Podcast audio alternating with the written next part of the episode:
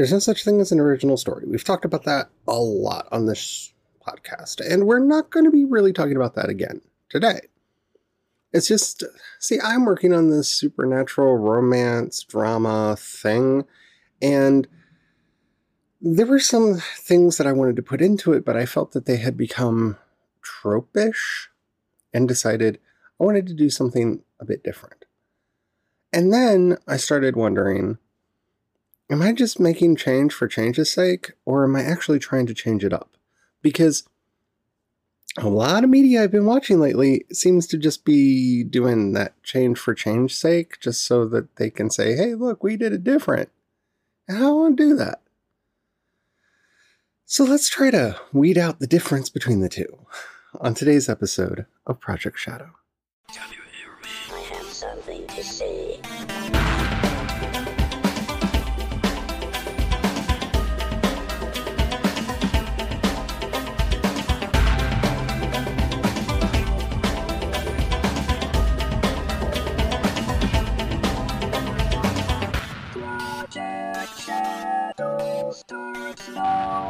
Hello, everyone. How are you doing today? My name is Charlie. You might know me better as sci fi fantasy writer C.E. Dorsett.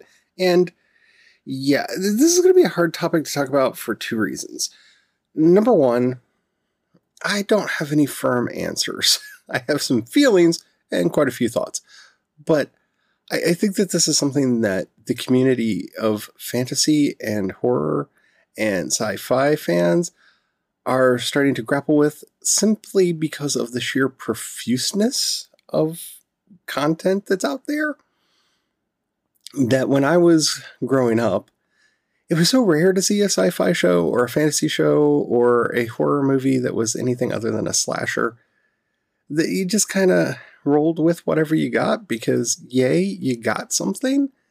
And now there's choice and decisions and so many options that were all like, hmm, couldn't that be a little bit different?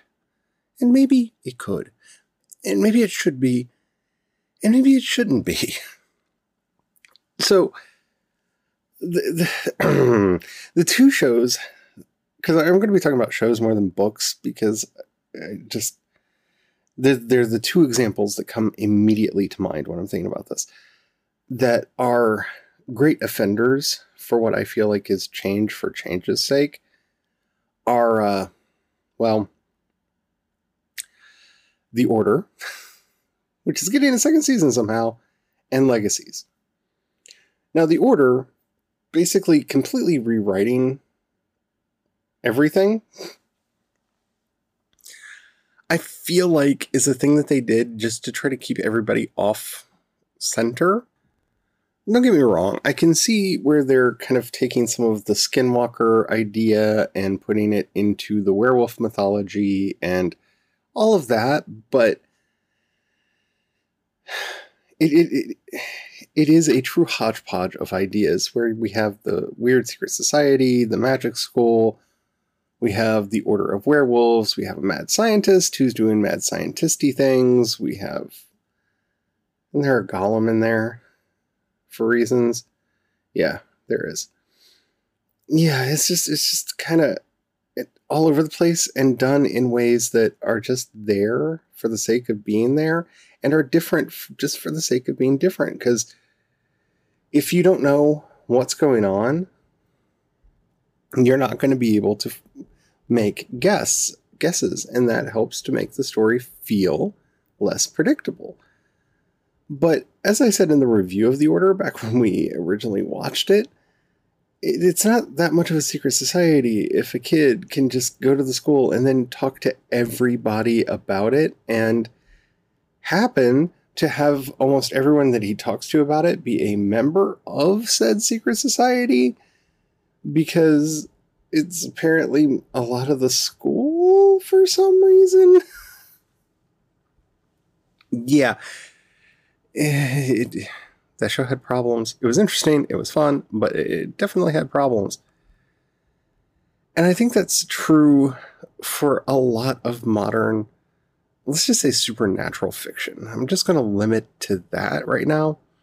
Because we see this in legacies all the time, where they take characters that we know and oh we're going to do it with a twist and so this character is a phoenix now and this character is a fairy now but isn't it funny because they're overweight and not attractive like all fairies usually are so we're clever right and this character is going to be this and that yeah okay all right fine fine i see where you're building from i see where you're trying to go okay, I get it, I get it, I get it, I get it, I get it, I get it, I get it. But at the same time, you need to give some hooks. You need some handles. You need to have something to grab onto and hold onto. And at least they've been fairly consistent with the vampires and whatnot that were established in the original series that this show has grown out of but yeah, it's it's it's it is what it is.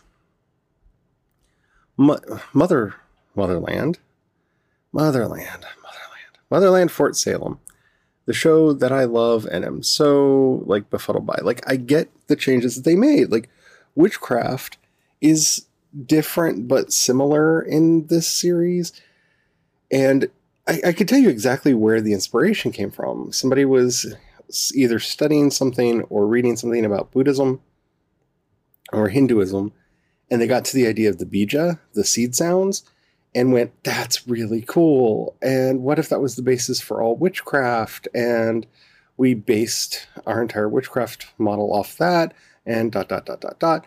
And it, free works for the most part. It, it's an interesting thing. It t- changes the way you think about magic spells because there's still a verbal component to it, but it's this resonance that they're making with their voice that is also really interesting because I don't want to give away too much if you haven't seen the show, but apparently only witches are able to make some of these sounds. So, okay. That's interesting. Eh, I do need you to explain how those vibrations create magic and how all that's related because, you know, I want a truly hippie episode of the show because that's the only way you're going to get there. It's, it's about the vibes, man. But I get what they're going for. They're trying to be unique, they're trying to stand out. Got it. I'm good. Some of the biggest strengths of the Chilling Adventures of Sabrina is how it doesn't really subvert too much Satan is Satan, Lilith is Lilith, and they're kind of who they are. I mean, there's not a lot of change done there. The witches are witches. I, I, guess the one thing that they did that is different from most witchcraft shows is they they went whole hog in on the idea that witches are part of the Church of Night, which worships the devil and do actually sell their soul to the devil. But it's, it's fresh in that shows had dropped that trope for a long time, but I mean, that's as classic as the idea of a witch. So, you know, it, it, it really isn't reinventing the wheel in that way. It's doing that more so through characterization and stylization and how it's telling its stories. And I think there's place for both.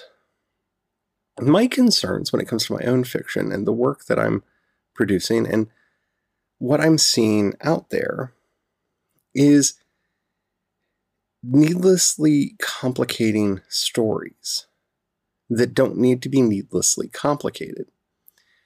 Now, I know I'm doing a whole series on Picard over on Banned from Argo, which is my Star Trek podcast, which you can go check out. But I just finished a rewatch of Star Trek Picard, and one line from Narek just stands out to me because it violates what has been said throughout Star Star Trek. And Narek says that the story that he's telling them about the end of the world predates their arrival on Vulcan, their ancestors' arrival on Vulcan. And I don't know if this is a mistake and he was meant to say Romulus and they just messed it up and nobody caught it. Or if they're now trying to say that Vulcans didn't originate on Vulcan because, uh, okay, that's new. That's that's a very new concept that overly complicates a mythology that does not need to be overly complicated. Kind of like the idea that there is a space Cthulhu out there that exists in a parallel dimension that is accessed via a sky beam, and we get kind of a technological terror version of the ending of the first Hellboy movie that that uh yeah Del Toro did, that Guillermo del Toro did, and that's just change for change's sake. You're trying to keep it fresh. Oh, look, Star Trek can cuss now. Oh, fine. That doesn't make you edgy. That just means that you're allowing blue language in and restricting your audience because some parents will not let their kids watch that. And I wouldn't let my kids watch a lot of Picard because of the gore that I think would give a lot of kids nightmares. They did each have wrong. But it's not necessary change. It doesn't bring anything fresh, it doesn't bring anything new. So why don't we just do the tropes? Right? Well, in some ways, that we do just have to do the tropes. If you are writing a romance story, it, it has to have a happily ever after. If it doesn't, there, it's not a romance story. If you're telling a supernatural story, it has to have certain supernatural elements that people have come to expect it's why everybody thought that Twilight was fancy because the vampires could walk out in the daylight. Well, Lestat can walk out in the daylight too, eventually, after things happen. I'm not going to go through all those. We can have a long, protracted discussion of the Vampire Chronicles at some point, should you like to do it. But it's not new. It's not a fresh idea. It's just something that a lot of people weren't accustomed to and didn't expect because they're used to the vampire who wants to suck your blood. And okay. Oh, but the vampire sparkle, that that that that's new. And I'm not going to go into it because Twilight is what Twilight is. But it's change for change's sake. In her, in her case, it was her being very clear that she didn't want to do any homework and just called the things that she was making vampires, even though I guess they're snake people? I had a really hard time following that. Anyway, enough of the Twilight stuff. There are some tropes that we do have to keep. I mean, we do. Because they're the ones that define the draw the, the, the genres that we write in. As long as we're going to be working in genre fiction, there are certain tropes you do have to keep. And yes, it can be fun to subvert them if you're smart and clever enough to actually find an interesting way to do that and not to just be like, haha, you thought we were doing the trope, but we weren't, haha. Because that's not subversion, that's just being a, mm, a word I can't say because I want to keep my clean tag. But I think y'all know what it is. So, when and I don't want to talk about the specific situation that I'm in in this thing because I don't yet. Mainly because I think it's going to be a plot point over who who all is this thing. But I'll just say there's a supernatural species that I wanted to introduce into the world. I wanted to introduce it into the setting and into the book. And it's one that I feel, especially over the last like five, ten years, has been so overly done and done in ways that I either enjoyed, like with the City of Bones books, because I, I, I enjoyed those books more than I should have. I, I, I admit that. I openly admit that. And done badly in books that I don't care to shame because I'm not that kind of an author. But I feel like I've seen that a lot lately. Same with the, you know, hot vampire. Uh, well, I'm sorry, not vampire, hot dragon dude. I've, yeah, you know, I'm into that. And it's such a trope that it is a specific category of supernatural romance. Yeah, dragon fic. So, yeah, it's definitely a trope. But the other thing that I wanted to include, I it just I hadn't seen it done in a way that I liked, and I wanted to find a different way to do it. And I really struggled with it for a long time because when I actually figured out how I wanted to do it, it means I am going to be overcomplicating my mythos in two ways. One, I'm going to be introducing a term that for a lot of people will be new. And two, um, I'm going to have to, at some point, explain the origin story in a way that makes sense to the reader without completely derailing the entire story because it is slightly different from the one that mm, one might expect, even though it has similar elements to it. so, the, the argument inside my own head was do I do it or not? Because I think with the thing that I'm wanting to do, which is basically something you see a lot of fantasy and supernatural writers do, where, well, I'm not going to talk about that. I'm going to talk about one of the cousin species, you know, from a slightly different but related mythology, so I can play around with it in different ways. That's kind of what I'm doing.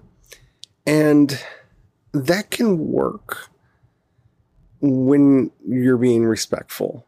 It's kind of why I did the uh, religion episode last week because hmm, being respectful for me is really important and something that I really would like to say about my fiction is that it is respectful of the cultures depicted in it unless they're Nazi-ish and then they just die because they're Nazis and Nazis are bad. just just saying. Uh, uh, I have some exceptions to that. I need to be like nice to all cultures rule. And Nazis are a big exception to that. I don't have to be nice to them. So when I was working this out in my head, I, I came up with a very simple rubric on when it's not just change for change's sake. It's not that I want to include this cousin species that a lot of people probably haven't heard about, just be to be to be like, ooh, look, cool it's because I feel like if I use the other term, I'm bringing a lot of baggage with it that I just don't want, that I don't need to have in my story, and that I feel like I would be fighting against in some ways to tell the story that I want to tell. And that for me makes for a valid justification. This story, for example, has several different kinds of dragons in it because I love dragons. Y'all should know that by now. I love dragons. And so it has several different kinds of dragons in it.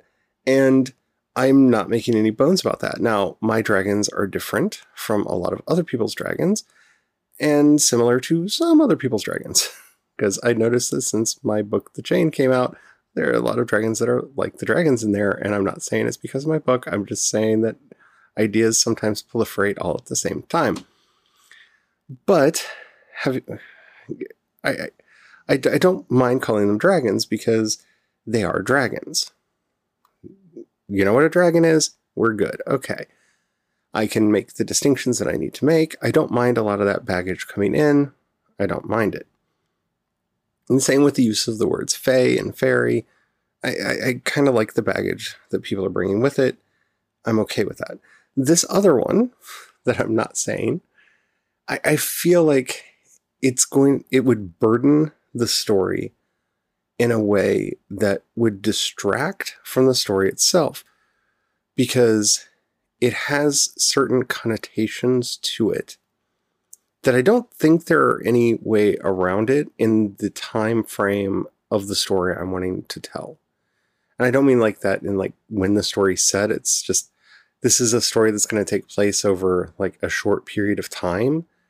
And I feel like if I'm fighting people's expectations for how a particular group should work, then it's just been it's it's going to be problematic for me. It may not be to any readers. It may not be to any readers whatsoever. But for me, I'm going to have every time I type those words, I'm going to have a certain thought in my own head, and that's going to work against the story. So, since that's the case, it is a change that needs to happen. I'm mixing it up, I'm changing things up so that the story can stay fresh and stay true to its own identity. And I'm sure a lot of other writers that I feel just change things up for change's sake did the exact same thing. But, eh, You know, I can't get into every writer's head, and I would never claim to. But I think that that's what makes sense for me. Because if I say that so and so is a, you know, a Baobhan Sith, most people don't know what that is.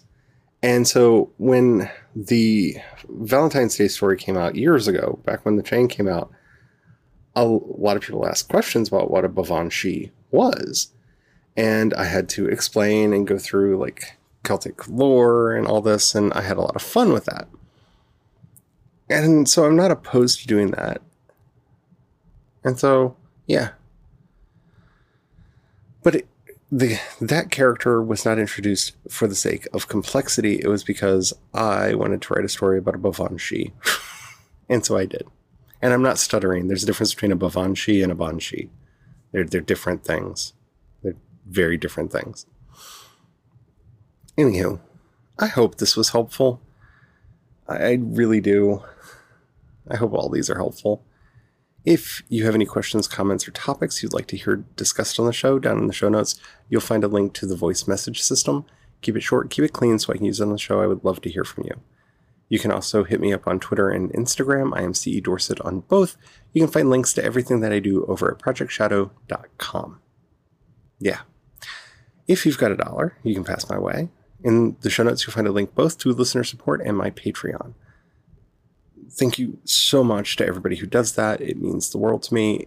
If you don't have any money right now or you don't feel like giving, don't worry about it. I completely understand and empathize because there's a lot of Patreons I would like to be giving money to, and I just don't have the funds for that right now.